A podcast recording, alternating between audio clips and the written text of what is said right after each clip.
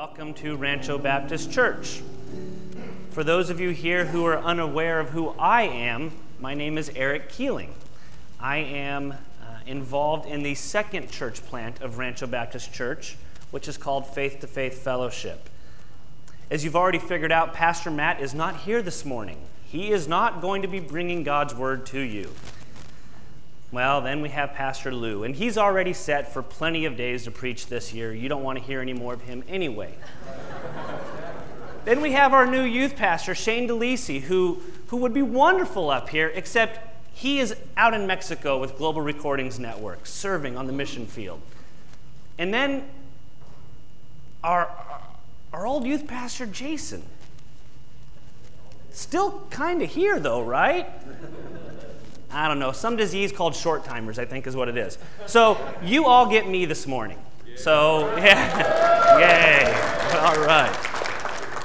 Now, for those of you that remember, I, have preached here one other time. It was actually in July of last year, so it's been almost a full year since you had to hear me.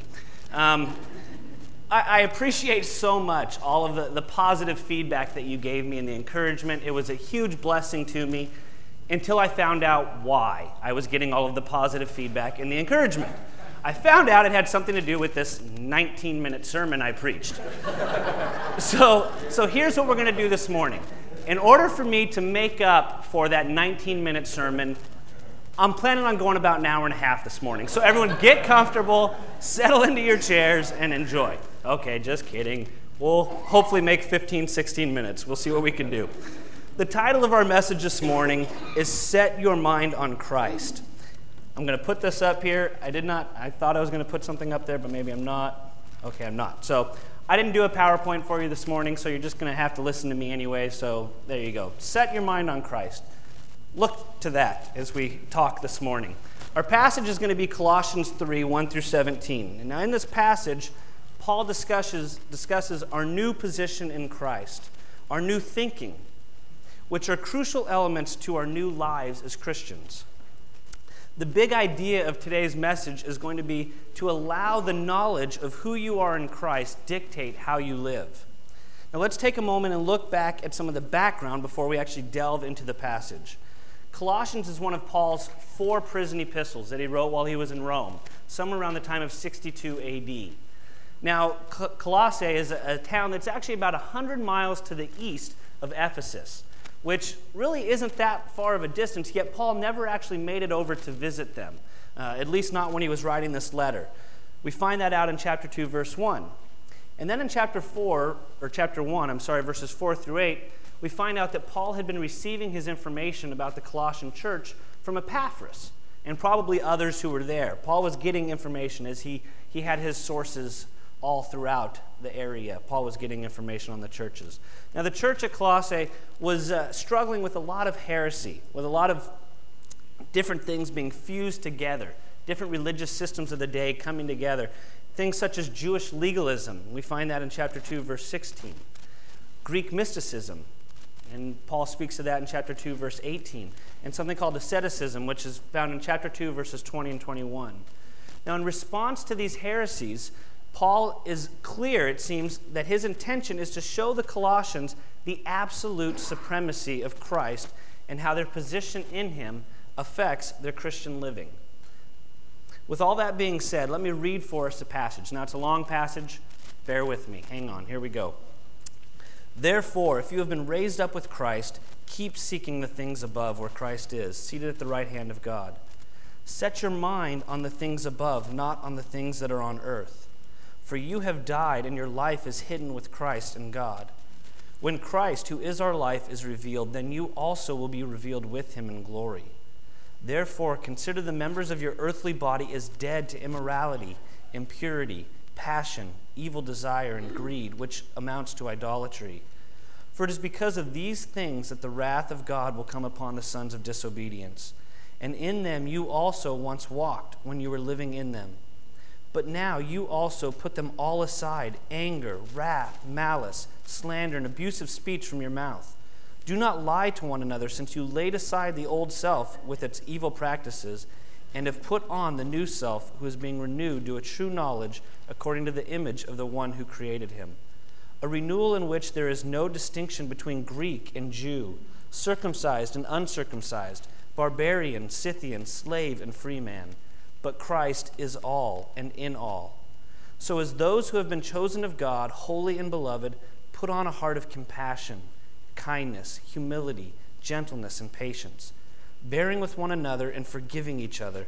Whoever has a complaint against anyone, just as the Lord forgave you, so also should you. Beyond all these things, put on love, which is a perfect bond of unity. Let the peace of Christ rule in your hearts, to which indeed you were called in one body, and be thankful. Let the word of Christ richly dwell within you, with all wisdom, teaching and admonishing one another with psalms and hymns and spiritual songs, singing with thankfulness in your hearts to God. Whatever you do, in word or deed, do all in the name of the Lord Jesus, giving thanks through him to God the Father. Let's look at first our new position in Christ. In this passage, let's look at our new position in Christ. In verse 1, Paul says, Therefore, if you have been raised up with Christ, keep seeking the things above where Christ is seated at the right hand of God. In order for us to truly understand what Paul is, is trying to say in this portion of the letter to the Colossians, we have to start with some understanding of who we are in Christ. It begins with the concept that we have been raised up with Christ, and we now have this new and exalted position. Look at what Paul wrote in chapter 2, verses 12 through 13. He says, Having been buried with him in baptism, in which you were also raised up with him through the faith and working of God, who raised him from the dead, when you were dead in your transgressions and the uncircumcision of your flesh, he made you alive together with him, having forgiven us all our transgressions. And Paul, again, in the book of Romans, chapter 6, verses 8 and 11, he says, Now if we have died with Christ, we believe that we shall also live with him, knowing that Christ, having been raised from the dead, is never to die again. Death no longer is master over him, for the death that he died, he died to sin once for all. But the life that he lives, he lives to God. Even so, consider yourselves to be dead to sin but alive to God in Christ Jesus. And then Paul goes on to give us this other beautiful picture in verse 3. He says, For you have died, and your life is hidden with Christ in God. For you have died, and your life is hidden with Christ in God. As we think about our position in Christ, the idea that we have died and our life is now hidden with Christ can be somewhat overwhelming. Yet at the same time, I find this concept extremely comforting. I don't know if it's just me and I'm crazy, but it's an extremely comforting concept to me. As many of you know, Paul chose his words very specifically. And it, it, it's a word that he uses here for hidden that really kind of got me. Paul says, You have been hidden with Christ in God. For most of us, when we think of the word hidden, we think of something as unseen or something as concealed from us. Yet, I pose the idea that there is another thought, another meaning of the word hidden. When something is hidden, it's actually being protected by the one who is hiding it. There's this protection, there's this being set apart about something being hidden. And according to Paul, the one doing our hiding is God. He is hiding this. And as our sinful life is now hidden in Christ, our sinful life is now hidden in Christ. To me, that is a comforting thought.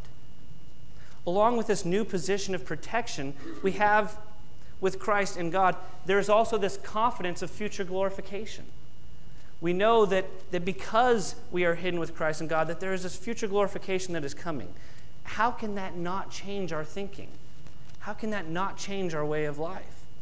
One commentator actually put it like this He said, Paul added a new direction to the believer's focus of attention. They should look upward to Christ's reign over them in heaven and also forward to his return for them in the clouds. And keeping that in mind, we move on to our second point this morning, which is actually going to be our new way of thinking. As we look at our new position, we now move on to our new way of thinking. In the first two verses here, Paul repeats one simple phrase. He says, the things above. He says to keep seeking the things above. And he says to set your minds on the things above. Seeing as how Paul felt it significant enough to repeat himself, of the things above, I think it would be wise for us to maybe try and consider what is he saying when he talks about things above. So I came up with a few examples for us. I think first, when we think of something about the thing above, really quickly, I think that Paul is saying that we need to have our mind set on heavenly things, on eternal things. Our relationship with God is an eternal thing. Our relationship with Him, we need to have our minds focused on that. Our relationship with the Lord. That is something that is eternal. Secondly, we need to set our mind continually on the Word of God. The Word of God is, is eternal, it is everlasting, it is truth, it is power. Paul also said in Romans chapter 12, verse 2, he says, Do not be conformed to this world, but be transformed by the renewing of your mind, so that you may prove what the will of God is, that which is good and acceptable and perfect. The renewing of our minds comes directly from time spent in His Word.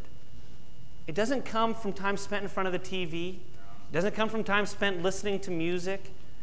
It doesn't come from time spent doing anything we choose to do with our time rather than spending it with God and in His Word.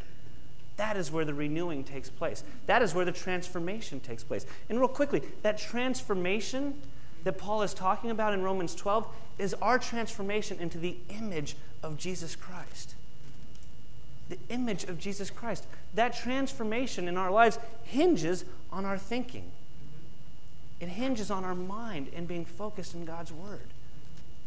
The last example that I'm going to share with you about these, these things above, at least that, that came to me, I'm sure that there are probably others, but this is one that I didn't think many people would think of, and yet I think is something that needs to be considered as setting our minds on things above.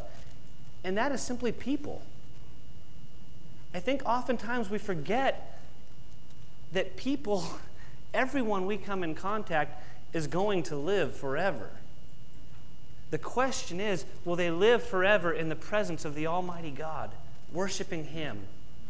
Will they live forever in hell, in pain, on fire, burning, gnashing their teeth, in complete and utter darkness and separation from the Almighty God? We need to have our minds focused on these things. Everyone that we come in contact with. I believe our new thinking is one that is no longer focused on self it's rather focused on a relationship with God. It's focused on His Word, and it's focused on the people that He chooses to put in our path each and every day. These are what I believe Paul is talking about when he says, Set your mind on the things above. Now, as we move on, it would be very easy for me to get into all of the do's and don'ts of life. However, I have no intention of doing that this morning. Yet at the same time, I think it's important for us to acknowledge the fact that our choices need to be dictated by our thinking, by our heavenly mindset. Our heavenly mindset. And that is precisely why our sermon this morning is called Set Your Mind on Christ. That is what dictates our life, having our mind set on Christ. I have no qualms about telling you that the manner in which I make my decisions today is greatly different from the way in which I made my decisions before I had a relationship with Christ. It's greatly different. The criteria that I once held in making my decisions was what was going to feel the best, what was going to be the easiest choice for me to get what I wanted. That can no longer be my criteria. That can no longer be the criteria of anyone who chooses to call themselves a child of God. That cannot be our, our focus and, and our, our criteria for making our decisions. Our new thinking tells us that our criteria is now found in heavenly places, in the heavenly realms, where Christ is seated at the right hand of God. That is where our criteria is found. Paul continues on by giving us a list of many of the things that used to dictate our lives things such as immorality, impurity, passion, evil desire, and greed. I'm going to say something here that may catch a few of you off guard. I want you to kind of hold on to yourselves here. No one, not one, is perfect. Not one of us are even close to being perfect. Yet, that being said, you guys, I think it's important, and it's my prayer for me and for each and every one of you, that the understanding of our new position in Christ would cause us to have this new thinking that it would cause us to have this Christ centered, heavenly focused thinking. We're not going to be perfect, but we can be a whole lot better than we are. And we be, can be moving down that path of transformation to the image of Christ. That brings us to our final point this morning, which is our new way of living. We have our new position, we have our new way of thinking, and now we have our new way of living. This is a, a two part process, and it has to happen for each person individually. The first part is found in verses 8 and 9. Paul says, But now you also put them all aside anger, wrath, malice, slander, and abusive speech from your mouth. Do not lie to one another, since you laid aside the old self with evil practices. So we are to do away with our old self. When Paul says put them all aside, he is saying to throw them off, to, to, to like throw off dirty clothes, to do away with. You see, at the moment of salvation, we became new creations. We became new creations, and we need to be active in putting aside our old practices. Our old practices that once controlled the way that we lived. We couldn't do this before. We were unable to put aside these things, to live this, this new life. Yet now, as new creations, by the power of the Holy Spirit, we can do these things. We can put these things aside. We can overcome sin. I believe the second part of this is, is quite obvious. If we're putting something off, we need to put something on. We're to put on the new self, just as Paul tells us in verse 10. As I was talking with Pastor Lou this week about the passage, we were discussing it, he made this interesting observation about this new way of living. He said that in order to do this, we need to be rehearsing constantly our new position in our new thinking. Seems like a simple phrase, but it was the word rehearsing that kind of caught me. He said, in order to do this, we need to be rehearsing constantly our new position and our new thinking. I'm going to make a confession here. I was in drama. I don't know. I did it seventh grade through high school. I enjoyed the theater, I enjoyed the performances and all that stuff. But here's why I bring that up the word rehearsing. I think back vividly to, to the shows that, that I was involved in when I may not have been the lead, but my character required me to be on stage throughout almost the entire show. And so I was at every single rehearsal, start to finish, paying attention to everything going on because I had to know what was going on on stage. I was constantly rehearsing this play. And by the end of it, by the time we were putting it on, I knew every one of my lines, I knew every one of everyone else's lines, as well as they did. I had rehearsed continually, and I knew that show inside and out. But then I think back to a show called Little Women that I did. And for those of you that can put two and two together, it's called Little Women, and I'm a man, so probably not a very big part. I was Mr. Laurence. I was a neighbor guy next door. I was on stage for maybe 10 minutes of the whole show. I don't know. It wasn't a big part. So I hardly went to any of the rehearsals. I hardly paid attention when I was at any of the rehearsals because who cares? I just walk on stage, take up lines, walk away. Well, I can tell you, my performance suffered because there was no rehearsal. There was no rehearsing in, in what I was doing. My performance suffered as we uh, look at this, we see that the rehearsing is necessary. The rehearsing regularly, paying attention to what is going on, that is what makes the difference. The same is true in our Christian life. If we are not rehearsing regularly, then our walk is going to suffer. Our walk is going to suffer. Look at the list that Paul gives us. He says, Put on a heart of compassion, kindness, humility gentleness, and patience, bearing with one another and forgiving each other, whoever has a complaint against anyone. Just as the Lord forgave you, so also should you. To be clear, you guys, we cannot live however we want to and then just do these things when the time seems fit. We can't be going through life and say, oh, this seems like a spot where I should show some compassion, so here it goes. Or, oh, this seems like a point in my life when I could use a little bit of patience, so I'm just going to be patient. I'm just going to wait. We can't do that. None of us should be naive enough to think that we can just insert these, these attributes. We have to be practicing these. We have to be rehearsing gentleness, kindness, humility, patience, compassion.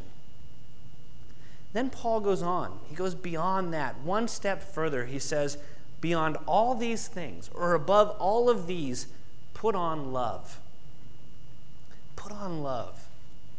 You see, it is our love for God and our love for His ways and His plans and His word that is to be the motivating factor in our new way of living. Our love for God can only grow as we understand more and more about Him, about our position in Christ. And as we go through this life thinking about the things above, that is how we grow. That is how our love for God grows. In closing this morning, I feel it important to say that as believers, we need to clothe ourselves in attitudes and actions that are appropriate in view of our new position in Christ and that are in line with our new way of thinking. So, what does this look like? What does this look like? I think a good start is one of our strategic prayer requests. I think the idea of spending time continually, significant time daily in God's Word and in prayer is a good start. I think that that's a great piece of the puzzle. But I think also reminding ourselves daily of who we are in Christ, that we have put our old self to death, that we are a new creation in Christ, that we've been raised up with Christ, that we are seated at his right hand, that we now have the ability to overcome sin. Everything that once controlled us no longer has that same power. May we never forget the importance of thinking, having a mind set on Christ. I'm going to leave you the same way that Paul left us here. He says, Whatever you do in word or deed, do all in the name of the Lord Jesus, giving thanks to him through God the Father. Let's pray. Heavenly Father, we do thank you for each and every day that you see fit to give us breath. Father, we praise you that you have called us your children, that you have chosen to use us in ways that, that we may not even understand. And Father, I pray that as we leave here this morning, we would leave here considering our new position in Christ. Father, I pray that we would leave here this morning with a new way of thinking. And Father, I pray that we would leave here this morning with a new way of living. I pray that we would be changed. Father, that, that our minds set on you and the things above would dictate our life. And that we would bring you nothing but glory and honor and praise in all that we say and do. We pray this in Jesus' name. Amen. You are dismissed.